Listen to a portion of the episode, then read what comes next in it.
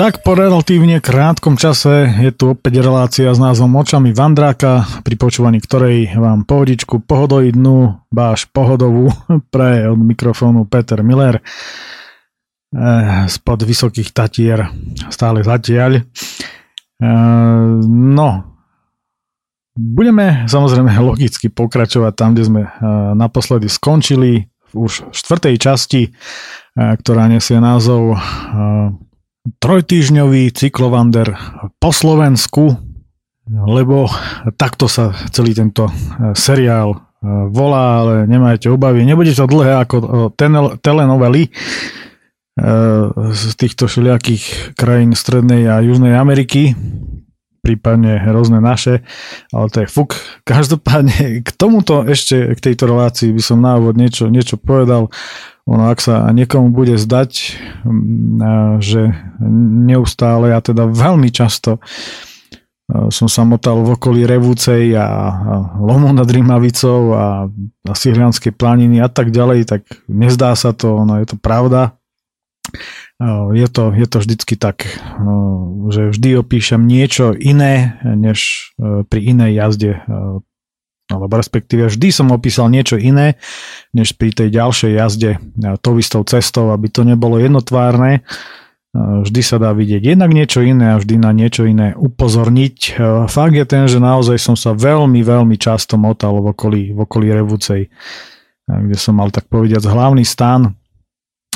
Hore na chate u mojho uja v záhrade, no a vyrážal na rôzne vandre alebo ich tam končil, prípadne začínal, takže asi takto to treba brať, aby z toho nebol nejaký galimatiáš, idný guláš a podobné záležitosti. Takže brať toto tak ako to je tam naozaj krásne, mňa to tam vždy priťahovalo a doposiaľ priťahuje, aj keď v poslednej dobe už nemám čas sa tam dostať, ale za tie dlhé roky si myslím, že užil som si na Gamery naozaj krásnych vyšľapov, vandrov, prechádzok a všetkých týchto možných záležitostí, takže asi to už niekedy aj ono všetko raz skončí, takže asi aj toto muselo nejak skončiť na čas, verím, že nie úplne ťahá ma to tam, takže opäť sa tam zrejme časom niekedy dostanem, hádam, uvidíme, čo život prinesie, takže nesľubujem, nie som Fico, nesľubujem istoty, ale ani žiaden politik, tým pádom duplom nesľubujem žiadne istoty. Istotou je, že táto relácia sa momentálne začína a my budeme pokračovať tam, kde som skončil pred vlastne potom, ako som sa dostal hore nad Kokavu Haj a zadíval sa na Cisársku hoľu a smerom na všetky tie nádherné kopce a dolinky, ktoré je možné z tejto cesty, ktorá ide z Kokavy nad Rimavicou hore na sedlo Prašivá, vidieť. Takže tam budeme dnes pokračovať. Tak poďme teda na to a zároveň prajem príjemné počúvanie, ak sa toto teda príjemne počúva. Nož, ale to už nechám na vás. Poďme teda na to. O čvachtaní sa v Ipli a nocľahu snov. Zo sedla, na ktorom sa momentálne nachádzam, odbočuje doprava cesta, ktorú po 500 metroch krížuje červená značka vedúca z doliny Hajského potoka smerom na Drahovú a Čierťaž. No ja pokračujem ďalej po hlavnej. Pri ceste kývnem na pozdrav cestárom a chlapi ma zdravia po anglicky. Absolútne nerozumiem prečo, nuž ale asi na to mali nejaký dôvod. Možno si mysleli, že som anglicky hovoriaci turista, nakoľko som sa až tak všade obzeral a otáčal, až mi išlo hlavu vykrútiť. Prakticky som sa nakrúcal ako slnečnica za slnkom. Tak si zrejme mysleli, že našinec sa nemôže takto neustále obdivujúc kochať našou krajinou. Nože ale aspoň bola sranda. Ja som im po slovensky odpovedal, že nazdar. Cesta je už v tejto dobe, ale samozrejme zrekonštruovaná, no a tam, kde odbáča cesta na Malinec, Už opäť začína poriadne stúpanie. Tu už rastú vzhľadom na nadmorskú výšku prevažne smreky a jedle. Stále je veľmi teplo, preto sa kompletne celý umývam v Ipli, ktorý je tu len malým, ale za to dravým potokom. Keďže spotenému telu po celodennej páľave poskytujem neskutočné osvieženie, okamžite sa mi odmienia nárastom čistej energie z priezračnej vody. Ďakujem Ipľu a úplne vymenený zvládam pomerne demotivačné, rovné a dlhé stúpanie v tempe s takou ľahkosťou, že sa napokon prekvapený ocitám na sedle Prašivá, z ktorého sa musím 1,5 kilometra vracať zase dolu kopcom naspäť ako blbec, pretože som minul odbočku na Polianky. Prekračujem Ipeľ a ocitám sa na odbočke na osadu Sekcia, kam mám namierené. Cesta poriadne stromo stúpa a mne už akosi nenormálne hladnému zrazu dochádzajú sily. Neplánovaná exkurzia na Prašivú prináša svoje ovocie. Jesť nemienim, pretože už je veľa hodín a do zatmenia už nie je ďaleko a preto mám len jedinú prioritu. Nájsť si nejaké miesto s výhľadom, kde by som si mohol postaviť stan.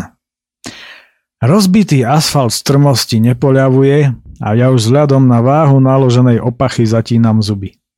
Cyklistická hrdosť však tlačenie nepripúšťa v úvahu. Napravo sa mi ale otvára nádherný pohľad na hrebeň medzi Drahou a Čierťažou s roztrúsenými drevenicami na lúkach pod lesom a mne to veľmi pripomína Ždiar. Sem tam malé políčko, osamelý a nádherne košatý strom a krásne lúky a do toho tie neskutočné večerné farby. Okamžite preto stojím a všetko fotím. Samozrejme, to prirovnanie k Ždiaru treba brať s rezervou, nakoľko Ždiar je úplne o niečom inom, ale ten sklon svahu, ten les hore, jednoducho mi to pripomenulo Ždiara. Avšak trebalo by sa asi vrátiť o niekoľko 10 ročí dozadu. No a samozrejme, tu tiež nenájdete toľko dreveníc. Je to iba prirovnanie.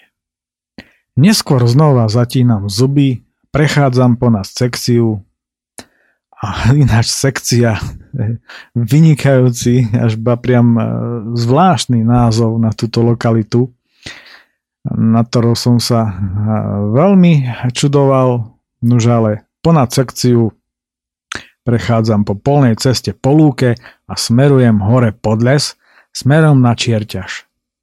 Inštinkt tuláka tam cíti výnimočné miesto na nocľah. A už ho aj vidím. Na mieste, kde sa cesta vnára do lesa, je rovná plocha. Odbáčam doprava a asi 50 metrov od cesty hneď pri lese, respektíve pod ním, v momente staviam ešte za svetla na okraji košatej smrečiny stan. Potom už v úplnom kľude konečne večeriam chlieb s maslom a paradajkou a kochám sa krásnym výhľadom na kraj podo mnou, na ktorý práve padá súmrak a pomaly už aj kukučky dokukávajú. Dnes som to stihol úplne na chlb. Pred úplným zotmením sa ešte vydávam na tradičnú večernú prechádzku po malebnom okolí. Asi to mám zdedené po rodičoch, nakoľko kedysi, keď sme chodievali do Jugoslávie, tak sme tam išli aj 2-3 dní. Motali sme sa pomaličky autom po krajine a spávali, kde prišlo. Väčšinou mimo, veľmi ďaleko mimo od hlavných ciest, na rôznych kopaniciach alebo v horách, odkiaľ boli krásne výhľady. A večer sme sa samozrejme vždy išli poprechádzať.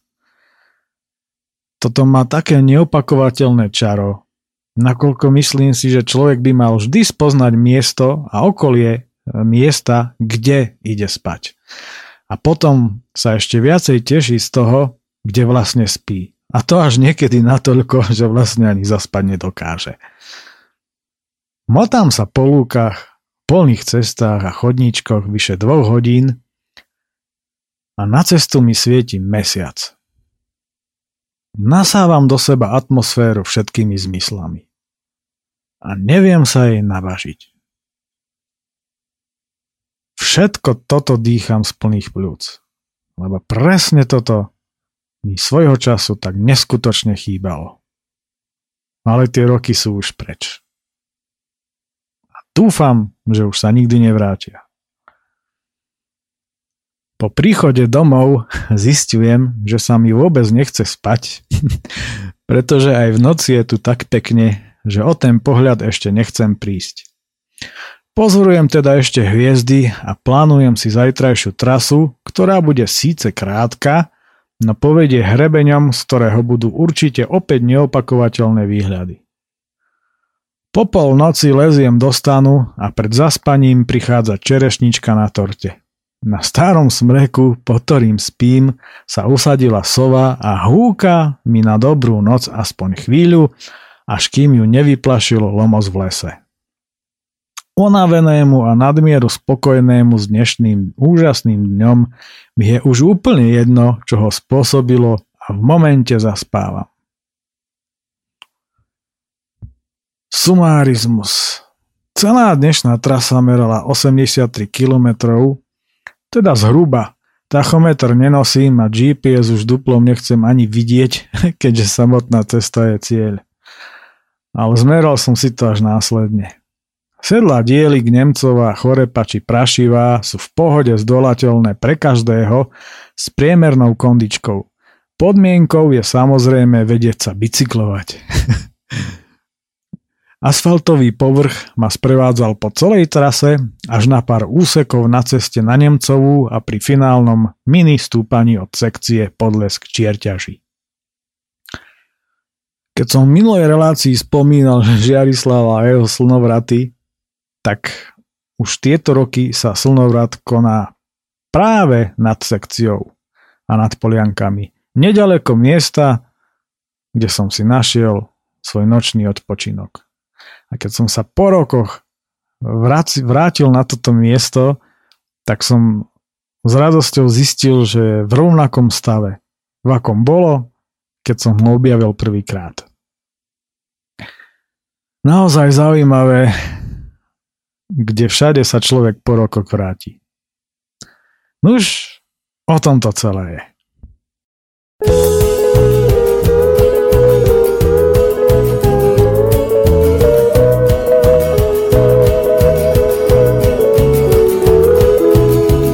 Tá mala oči, po nich hned každý skočil, no ľudé nádhera. A potom ty jej boky, ako prístavné doky, žeravá láva na dne krátera. O tej babe vám išli chýry v celém kraji a každý uveril, že také niečo mohel ten pán Boh stvoriť, len keď sa pomýlil. Skúšali všetci dostať babu do postele, skúšali všetci od úterka do soboty, od pondelka do nedele. A kto si dovolil volať jej na mobil, musel mať penáze. Nebola to len Rómka, bola aj ekonomka a bola v obraze. Chodzili za ňu starí, no chodzili aj mladí s laptopmi pod pažu. No a keď odchádzali, ukázať svetu chceli, že niečo dokážu. Skúšali všetci dostať babu do postele, skúšali všetci od úterka do soboty, od pondelka do nedele. No táto rýchle merí, nikto tému neverí, nemala s nikým nič. A na rozdiel od mnohých vedela vždycky presne, na ktorém konci bleska bič. Mala len dôvod prostý, všetky jej vedomosti nestráca na móde. V kapitálovém trhu a komoditnej burze bola jak ryba ve vode. Skúšali všetci dostať Mari do postele, skúšali všetci od úterka do soboty, od pondelka do nedele.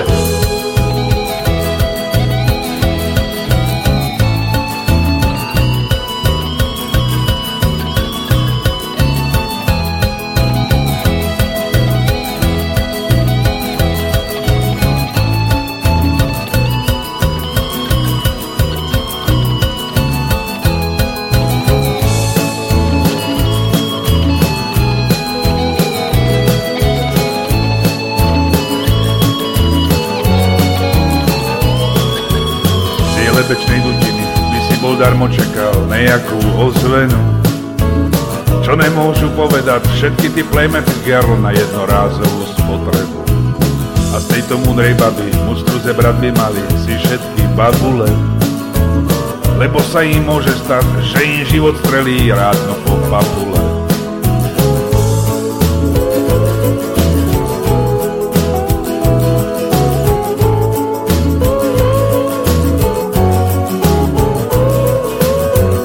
Tá mala oči, on ich hned každý skočil, no ľudé nádhera. A potom tie jej boky, ako prístavné doky, žerala láva na dne krátera. Po tej babe vám išli víry v celém kraji a každý uveril, že také niečo mohol ten Pán Boh stvoriť. Keďže cieľom včerajšej etapy bolo dostať sa z Revúcej do tohto čarokrasného kraja, ktorý som ešte nikdy predtým poriadne nepreskúmal, na nasledujúce 2 dni som si preto naordinoval prevažne fotodokumentačnú, kochaciu, rozjímaciu a prechádzkoidnú trasu po blízkom okolí s cieľom nájsť si večer na spanie najkrajšie možné miesto s turbovýhľadom na celý tento kraj. To, ako to nakoniec celé dopadlo, už budete počuť sami. Trasa dnešného krátkeho dňa bude naozaj krátka a bude takáto. Sekcia, Čierťaž, prameň Ipľa, Biele Vody, Lom nad Rimavicou, opäť Čierťaž a Banský Grúň, kde budem spať. Sakra problematické ráno, ako sa na mňa sluší a patrí. Ráno po prebudení sa o 8:30 zistujem, že práve sedím pred stanom a raňajkujem. Zaujímavé. Kto vie, kedy som vlastne vstával, keď som sa prebral k vedomiu až teraz. Prv, než na to stačím, so spuchnutými očami prísť, zaostrujem oproti slnku a v zápäti už zdravím baču, ktorý si to namieril rovno ku mne. Ovečky zvonia, slniečko svieti, a ja sa dozvedám, že tie odpadky pod smrekmi tu väčšinou nechávajú tí na drahých a terénnych autách. Nič nové, tento neduch je žiaľ rovnaký na celom Slovensku. Vymieňame si pár zdvorilostných vied o počasí, kam idem a tak, no o chvíľu už ako si nie je čo preberať a ja si po polhodine neviem vysvetliť, prečo bača neustále sa osmievajúc stojí bez slova nado mnou a len pozerá a stojí a stojí. Človek by si potreboval aj odskočiť, ale čože ja viem, či mu to tu všetko môžem nechať na pospas. Zbieram si preto sušiace sa trička z okolitých konárov a s burácajúcimi črevami sa veľmi komplikovane a zdĺhavo balím. Bicykel si musím oprieť o 20 metrov vzdialený stĺp, lebo na ležato ho proste nenabalím. Balím stan, oblečenie, jedlo a pozerám na hodinky. Je 9:45 a bača len bez slova sa usmievajúc stále stojí ako socha a pozerá a pozerá. Nuž, naozaj divné. Pravdu však povediac, u mňa nič neobvyklé. O 9:30 už mám všetko zbalené a nahodené na bicykel a živej soche vravím dovidenia. A ako náhle vchádzam do lesa, stáčam to na odbočujúcu lesnú cestu a okamžite utekám veľkou rýchlosťou do kríkov a absolútne všetko mi je už úplne jedno. Neskôr, keď sa už vraciam ako úplne iný človek, vidím, že bača si pravdepodobne všimol, že som zle odbočil a mierí mojim smerom. To už ale ukrajujem prvé metre z poriadneho, no našťastie len krátkeho strmáčiku, ktorý mám namiesto ranej rozcvičky. Cesta vedúca popod elektrické vedenie ma spoľahlivo privádza rovno na Čierťaž do výšky 1102 metrov. A ja ostávam úžasnutý stáť a som doslova paralizovaný rozsiahlým výhľadom. Predo mnou sa rozprestierajú rozľahlé lúky popredkávané cestičkami, lesíkmi a pasienkami. Všetko je malebne zvlnené, v dolinkách zúčia potôčiky, žblnkocú studničky a kdesi uprostred celej tejto panorámy sa na vrchole jedného z malebných kopcov rozkladá ako na otvornej dlani Lom nad Rimavicou. Najvyššie položená dedina na Slovensku. Kúsok napravo vykúka osada Drábsko a na kopcoch pod hrebeňom vzadu vidieť roztrúsené osady Sedmák a Kisucu a okolo nich políčka, pasienky a pasúce sa ovce či kravy alebo kone. Celej tejto scenérii dotvára mohutnú zadnú kulisu majestátna a pôsobivá hradba Nízkych Tatier, ktoré odtiaľto vidieť v celej svojej kráse. Neskutočnú ovoľačo, ako sa tu vraví. Výhľad je naozaj neuveriteľný. Napravo vidieť Klenovský vepor a desiatky, ba možno stovky dolín a doliniek skrášľujúcich okolitú rozľahlú krajinu. Ale čo to? Ako keby som v diaľke v kalnej hmlovine videl domovské Vysoké Tatry. Zaostrujem a naozaj. Tak toto je už niečo. Usadám do trávy a hodinu sa len dívam a dívam, ako ten bača ráno na mňa. Mimochodom, od miesta, kde som spal a kde som išiel poriešiť nepríjemnosť ranného charakteru, odbáča doprava lesná cesta, po ktorej sa možno pohodlne dostať až na miesto, kde sa momentálne nachádzam. Nož ale dá sa ísť aj popod elektrické vedenie. Nebalzamovalo sa len v Egypte. Dostatočne pokochaný sa napokon poberám ďalej s príjemným a nanajvýš hrejivým vedomím, že sa v tomto kraji budem motať celé 2 nasledujúce dni. Pokračujem po červenej značke po lúčnatom hrebení plnom neopakovateľných výhľadov na juhozápad až ku križovatke lesných ciest, kde sa červená stáča, vnárajúc sa do lesa doľava smerom k prameňu Ipľa, kde si mám v úmysle nabrať vodu. Prichádzam k prameňu a zisťujem, že úmysel síce mať môžem, no to ešte neznamená, že sa tak aj stane. Prameň je doslova nepoužiteľný a de facto na nič. Okolie vylepšuje prístrešok, stôl a lavice v dezolátnom stave a samozrejme, ako sa na naše končiny sluší a patrí, hromada odpadkov po okolí. Vodu si napokon naberám v hustých porastoch lopúchov a záružlia, asi 20 metrov poniže prameňa a hneď sa aj poberám preč na nejaké krajšie miesto. Pravdu povediac, toto bol stav z roku 2012, a našťastie v dnešnej dobe je už všetko úplne ináč a miestečko je krásne a pekné.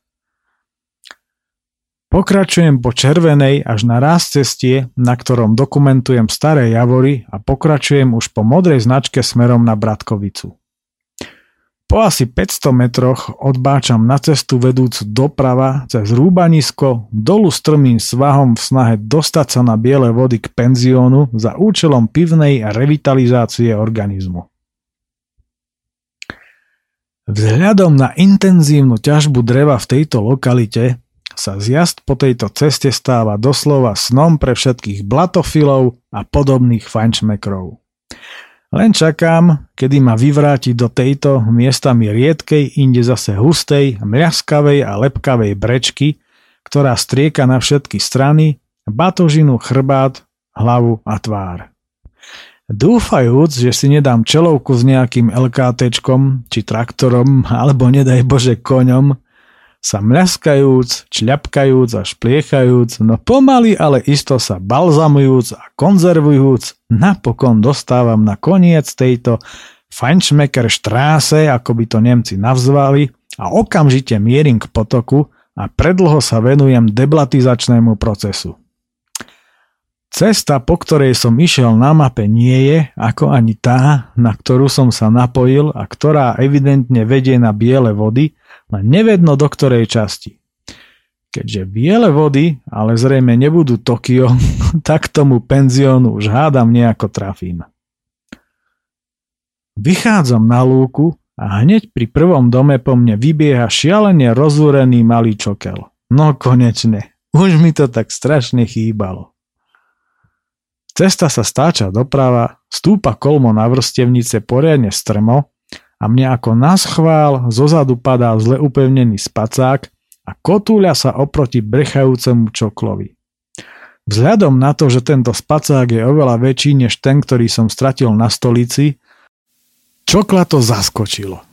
Toto zrejme nečakal a tak v zápäti prchá a tým pádom nehryzie a ani netrhá a ja pokračujem spokojne ďalej. Penzión nikde nevidím a ani nikoho, koho by som sa mohol opýtať, kde vlastne je. Nakoniec sa peši vydávam na prieskum okolia, až mi vo finále ochotne radí jeden milý ujček a že vraj môžem ísť kľudne aj krížom dolu po jeho ešte nepokosených lúkach, že tu mi veru nikto nič nepovie. Mať stará ohromných stínov a hiphopové deti. Vraciam sa sem teda aj s bicyklom a fotím nádhernú panorámu, ktorá mi opäť vyráža dých. Roztrúsená osada Biele Vody sa vlastne rozkladá v polkruhu na strmých lúkach v závere úzkej doliny, presnejšie už nad ňou, a celá je vlastne otočená na juh. Hlavne z východu a zo severu ju obkolesuje hradba kopcov a rozľahlé lesy. Celému tomuto nádhernému panoramatickému výhľadu však dominuje z tohto uhla pohľadu mimoriadne krásny a majestátny masív legendárnej 1458 metrov vysokej Poľany. Odtiaľ toto však vyzerá, ako by bola Poľana oveľa vyššia. Tak teraz už absolútne chápem, prečo je tento nadmieru charizmatický vrch toľko odpradávna ospevovaný v ľudovej slovesnosti a piesňach tunajšieho ľudu a prečo očaril aj napríklad takého Andreja Sládkoviča. Sedím na až neuveriteľným množstvom lúčnych kvetov zakvitnutej medzi a nekonečne vychutnávam. Po dlhej chvíli schádzam po zakvitnutej lúke dolu na uzučku asfaltku, ktorá sa sem 6 km strmo kľukatí z doliny, kde odbáča z cesty vedúcej z Hriňovej do Brezna. Prichádzam do penziónu, kde spoznávam milú a sympatickú Janku, ktorá má penzión na starosti. Dávame sa do reči a že by sa jej vraj zišla moja mapa veporských vrchov, keďže žiadnu nemá. Mapu jej preto podarovávam a dávam si nejaké to pivo, na ktoré som mal už od včera chuť. Vonku na dvore sa zase dávam do reči s dvoma sympatickými učiteľkami, ktoré sú tu so školákmi na týždňovom pobyte. Deti po celý ten čas napriek nádhernému počasiu sedia v penzióne, kde duní rap či hip-hop, ja sa v tom nevyznám, a ani za svatoho sa im nechce do prírody. Učiteľky sú z nich nešťastné a celkovo sklamané z nastupivšej prehnane domasednej počítačovo-facebookovo fanatickej a smutne závislej generácie, ktorá stráca akýkoľvek kontakt s prírodou, lebo tam nie je internet, ten prekliatý a pondiatý Facebook a rap, ako samé povedali. Dnešná mládež kvôli tomu až na malé výnimky fyzicky úplne degeneruje a stáva sa dobrovoľne zakrpatenou, slabou, invalidnou a duševne upadajúcou.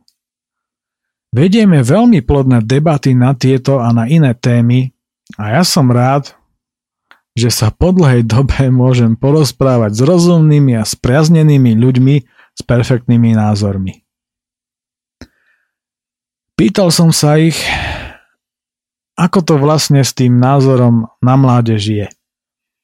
Už v časoch starého Grécka sa rozprávalo o tom, že mládež pokazí budúce generácie, alebo je skazená.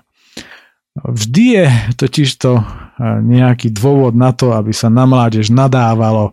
Ja som bol tiež mladý, aj na mňa sa nadávalo a na našu generáciu a každá generácia si to určite pamätá. Že či to náhodou nie je len takýto problém, že či naozaj je to trošku ináč, alebo ako to vlastne je. Nože, oni mi povedali jednu vec. Už boli postaršie, že zažili sme pankáčov, metalistov, depešákov, hipisákov a hocičo všetko možné. A z týchto ľudí sa časom stalo niečo úplne iné, z niektorých teda z väčšiny, než akými sa zdali byť. Nuž ale že vzhľadom na pedagogickú prax, toto, čo v druhej väčšine v dnešnej dobe je niečo úplne, ale úplne iné. Učiteľky mi povedali, že vlastne naša generácia a iné samozrejme, ešte 30-tníkov môžeme spomenúť, že ešte stále chodila na vandre, stretávala sa aj s babami na vandroch. Toto boli miesta na zoznámenie a vždy to malo svoje čaro, ale dnešní mladí ľudia sa už zoznámujú online a všetko vlastne funguje online. A tým pádom je táto generácia diametrálne odlišná od tej našej a od generácií oveľa starších, od tej mojej samozrejme. Nuž, chtiac či nechtiac, musel som im dať za pravdu. Pamätná a múdra veta si ich už na záver znela. Ale aj tak je veľmi dobré, že sú tu. Pretože časom si snad niekto z nich spomenie na tú okolitú krásu a niečo sa v ňom snad neskôr prebudí. Bodaj by ste mali pravdu, vravím im od srdca.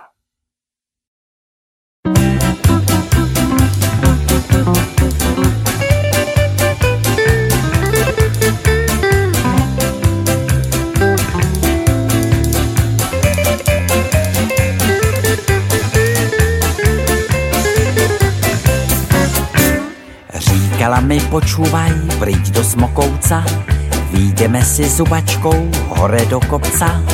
Do hor musíš naozaj dobre čižmy mať, v Tatrách môže volačo strašného sa stať. Ľudia robia kraviny, podceňujú laviny, 10 piviek urazia, do hor pešo vyrazia, vydajú sa do diálky, na nohách len sandálky, lavina sa zrazu utrhne. Fíha, v sandáloch jej nikto nezdrhne. Říkala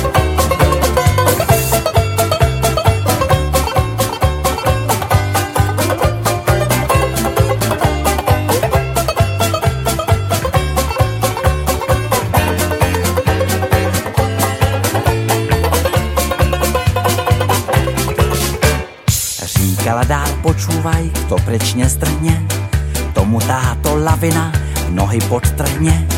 Je to takmer tutouka, zomrieš smrťou v svahu.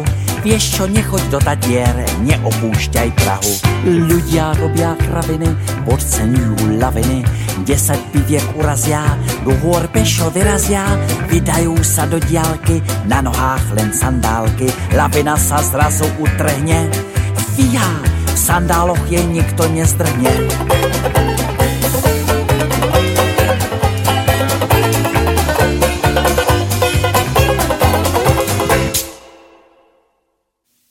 Dziva šviňa a Lom nad Rimavicou.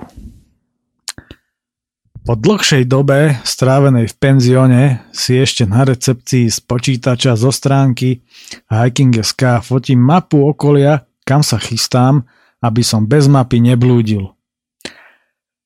Lúčim sa s tým, že zajtra sa tu pravdepodobne objavím znova. Dnes sa však mienim túlať po okolí, tak sa hneď za penziónom napájam na medzinárodnú cyklotrasu, na ktorú som sa pýtal a na ktorú ma navigovala Janka. Pravdu povediac, nikdy som sa nedržal žiadnych cyklotras, ale skôr inštinktov a toho, kam chcem ísť a čo chcem vidieť. V podstate Nikdy som sa nedržal žiadnych mantinelov. Veď načo? Už len avizovaná vzdialenosť do Lomu nad Rimavicou mi prišla akási veľká.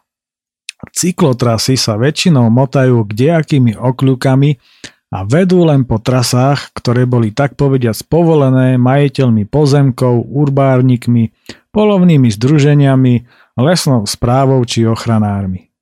Lepšiu skúsenosť mávam s lesnými cestami či chodníkmi a jazdou na vlastnú päsť. Ale nie vždy je tomu tak. S rozhodnutím, že pôjdem a uvidím, križujem zakvitnutú zjazdovku, z ktorej opäť venujem pohľad poľane a vnáram sa do lesa. Na prvej križovatke lesných ciest zabáčam doľava, pretože cyklocesta sa stáča strmo do svahu doprava a pokračuje okľukou ponad Biele Vody a lemuje menšiu chatovú oblasť, odkiaľ sú síce pekné výhľady, ako som sa o 3 týždne neskôr mohol osobne presvedčiť, ale ja drzo usudzujem, že tu niekde musí byť nejaká lesná cesta, ktorá pôjde po vrstevniciach až do lomu. Cesta je kamenistá a miestami príkro stúpajúca, až si napokon všímam nenápadnú zarastenú lesnú cestu, odbočujúcu doľava, mierne dolu, do rozblateného jarku. Dávam sa na prieskum a peši vybieham po ceste, po ktorej idem hore na rúbanisko a po ceste sa občerstvujem vitaminovými bombami, kyslíčkami rastúcimi pod smrekmi. Táto cesta sa neskôr hore na lúkach taktiež napája na cestu do lomu. Nakoniec, ako akákoľvek lesná cesta, odbočujúca doprava. Schádzam naspäť a už po odbočení doľava križujem rozblatený jarok, pretože som už dlho nebol zaprasený od blata, jak dzivá šviňa, ako sa u nás na Spiši rečuje, ktorú v zápäti aj osobne stretávam. Nuž, spomeň čerta. Pozeráme na seba a osudzujeme, kto je viacej zaprasený. Sviňa, trpiac komplexom menej cennosti, odchádza dole a ja sa poberám ďalej. Po chvíli evidentne veľmi dlho nepoužívaná a značne zarastená cesta vedie cez nefalšované medvedie teritorium plné malinčia, vývratov a vysokej trávy. Na vedúceho preto radšej ani nemyslím, a keď čerstvé stopy v blate hovoria jasnou rečou, je mi jasné, že niekde bude. Nuž ale, nie som tu preto, aby som mu ublížil. Zrak mi po chvíli padne doľava a ja opäť tak, ako už po x-tý krát na tejto túlačke, ostávam úžasnutý nádherným pohľadom ako z rozprávky. Naľavo, nad dolinou uprostred kopcov a hustých a zdravých smrečín priam udrie do očí väža bieleho kostolíka z Lomu nad Rimavicou. Nič iné nie je vidieť, iba tento kostolík a okolo smreková divočina a nekonečná zeleň. Tak pre takéto pohľady sa oplatí počúvať inštinkty. Preto to som tu mal prísť. A presne po tejto ceste. Niekedy ako keby mi našepkávali lesní škriatkovia. Fotodokumentácia nesmie chýbať a ja sa onedlho po predretí sa hustou metrovou trávou, ktorou je porastená lesná cesta, vynáram na lúkach.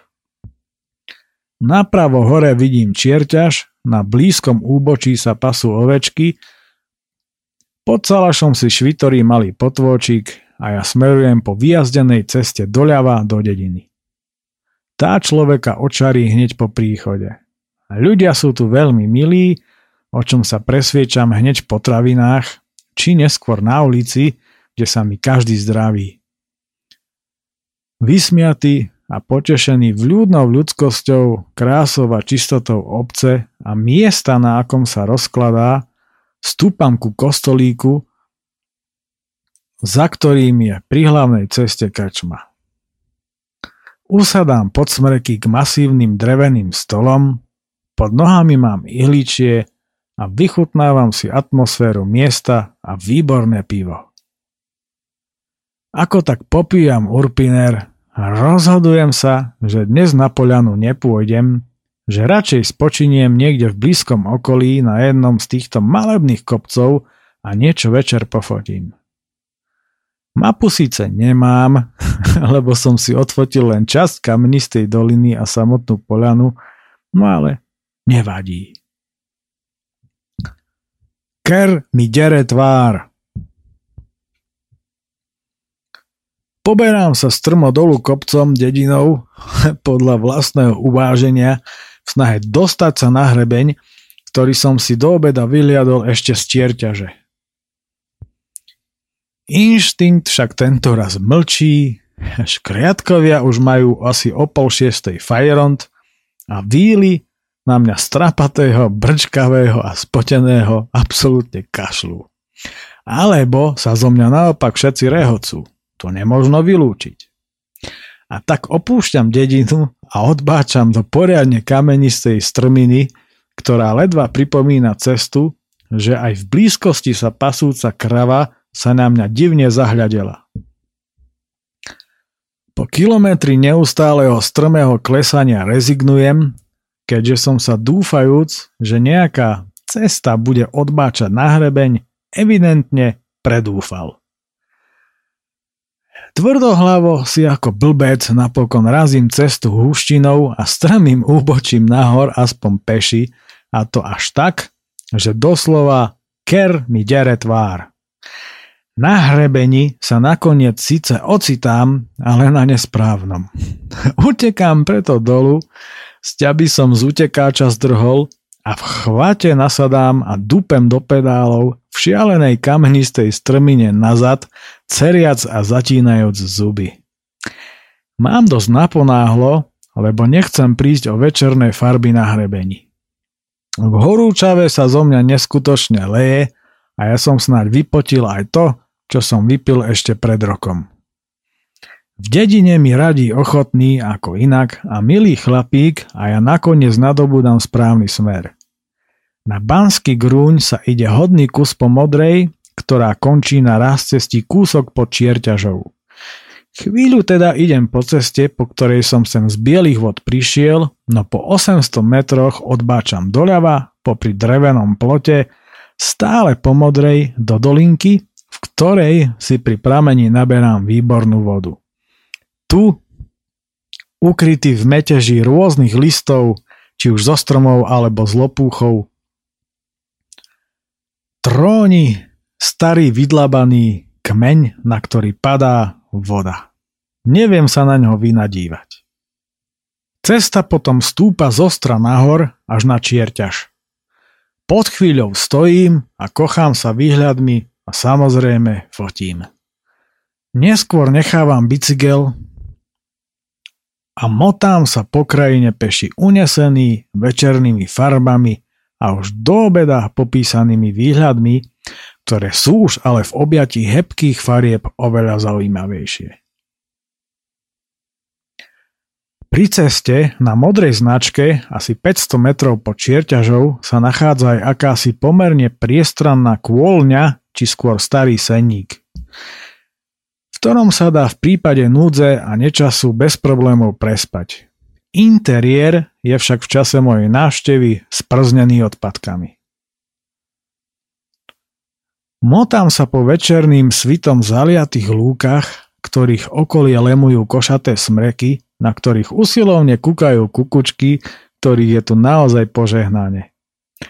Tu a tam si precupká zajac, na susednej lúke sa zakráda líška, pod lesom sa pasie srnčia, ale čo ma naozaj vzhľadom na nadmorskú výšku udivuje, počujem tu v krovinách a v medziach bažantov.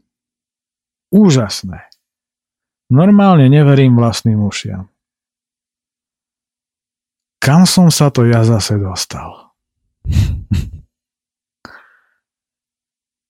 Už v rámci výdatného zvečerievania sa schádzam poniže a napájam sa na cestu vedúcu po 2,5 kilometra dlhom hrebení na Banský Grúň. Teším sa prameňu nad cestou. Táto oblasť je naozaj veľmi bohatá na vodu, čo určite poteší každého turistu. Kdekoľvek sa človek pohne, nemá problém s vodou. V tomto kraji teda rozhodne nie. Dotankovávam teda pre istotu ešte H2O. Cesta na Banský Grúň je veľmi malebná. Nadskakujem na všemožne pokrútených koreňoch smrekov, naľavo pod cestou na strmom úbočí badám salaš a ja dúfam, že na Banskom Grúni budem môcť niekde stanovať. Napokon sa vynáram na lúke. Napravo podo mnou je pár domov, no ja smerujem ďalej, lebo naľavo, asi 100 metrov od cesty, som na lúke zbadal starý, hrubý a veľmi charizmatický buk, ktorý tu v týchto smrečinách pôsobí ako zjavenie. Pôsobí až neskutočne rozprávkovým dojmom. Priťahuje ma ako magnet a ja okamžite po príchode k nemu vnímam, že je to obojstranné priateľstvo na prvý pohľad. Budem tu môcť prespať. Výborne. Veľmi sa teším, ďakujem buku a staviam stán. Rastie na prekrásnom mieste, z ktorého sú nádherné a ďaleké výhľady do krajiny. Presne takto nejako som si to ráno predstavoval. Malinovica na medvede. Potom, keď už v pokoji večeriam, dívam sa do jeho majestátnej koruny, ktorú poznačili roky a poveternostná nepriazeň, s ktorou tento samotár musí neustále zápasiť, no napriek tomu nie je dokaličený. Konáre má hrubánske a mocné a hustá a veľká koruna ponúka útočisko nejednému vtáčikovi. Neustály veselý štebot ozývajúci sa z koruny hovorí za všetko. Lúka neopísateľne krásne vonia, keďže je akurát obdobie kvitnutia väčšiny lúčnych kvietkov. Chlieb s revúckou brinzou mi v tomto prostredí chutí priam šialene. Hneď pri mne rastie materina dúška. Skúste niekedy ochutnať chlieb s brinzou a čerstvou materinou dúškou. Všetko sú to naše tradičné chute, na ktoré sa už žiaľ ako si pozabudlo, lebo v úvodzovkách dobrácka globalizácia, ktorú nám bol čert dlžen a ktorá mi silno pripomína žalár národov, akým bolo napríklad Rakúsko-Uhorsko, to tak chce, aby zabila nielen našu pôvodnú kultúru. Dojedám za neustáleho kukania kukučiek a vychádzam vyššie na lúku a skoro mi zabehlo.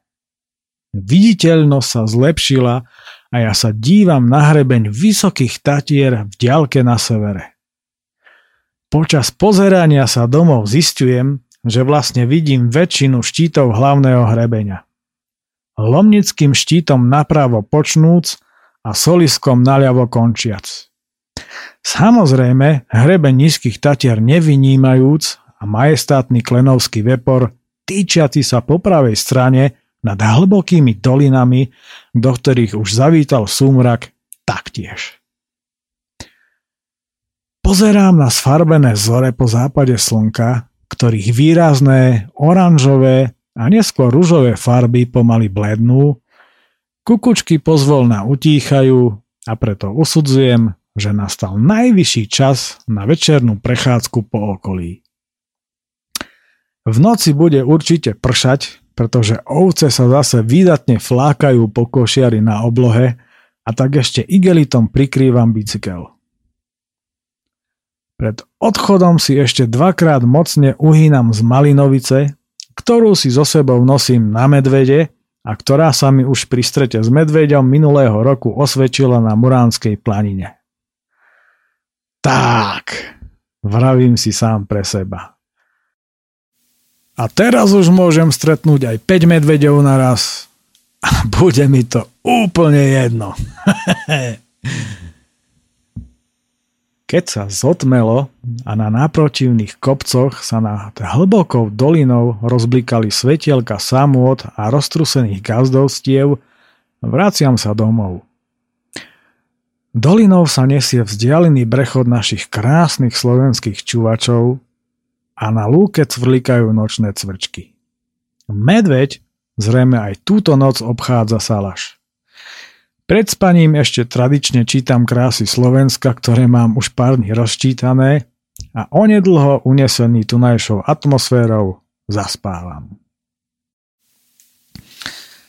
Tak, to by bolo pre dnešok v rámci tejto relácie všetko. Pokračovať sa bude tradične opäť na budúce a zase nebude taká dlhá pauza, keď sa nič neplánované neudeje, ale verím, že nie.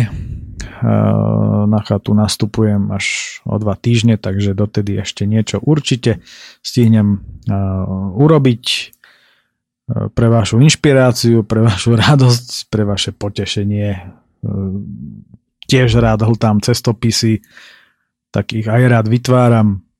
Ale je to taká vďaka a kompenzácia všetkým tým ľuďom, ktorí ich napísali a vytvorili, a tak to aj beriem, aby sa vracala energia a aby aj ten človek, ktorý netušil o rôznych zákutiach našej krásnej krajiny, tieto zákutia navštívil, ale zároveň si uvedomil, že sa k ním treba správať s úctou, o čom v prípade ľudí, ktorí počúvajú túto reláciu, absolútne nepochybujem.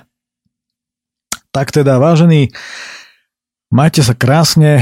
Ešte spomeniem mail na túto reláciu, ktorý znie ociprirody@gmail.com. Od mikrofónu sa s vami lúči Peter Miller a na záver si ešte dáme Ivana Mládka. Tak dovidenia a do počutia opäť na budúce. Když jsem bylo dítě, jednou se mi zdálo, že se koupu v moři. Hrozně jsem se bálo. Já viděl u moře pochodovat úhoře. Za nima šli hezky v 5 stupu tresky.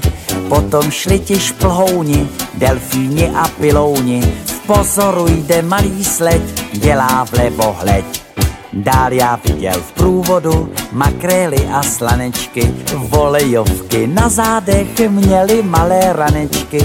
Na foukaní lososy, nahoru mají kokosy. S nima jdou ti bručouni, staří mečouni. Krokově bez chyby pochodujou velryby. Zpříma jako jedle defilujou škeble. Přišli také žraloci, i když jsou po nemoci. Za nima jdou vykuleni 4 tuleni. Uprostřed průvodu klopítají medúzy. Humr na ně huláká, co pak je to za chůzi. Toporně jak paňáci pochodujou tuňáci. Do kroku 5 chobotnic pěje z plných plic. Sardel tlačí kočárek, šišlá na kaviárek.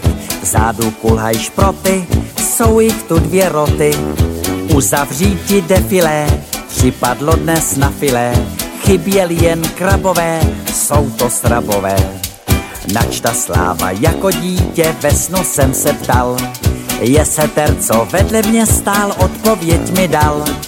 Touto velkou parádou děkujeme za osud, že my ještě v konzervách nejsme doposud. Juhu!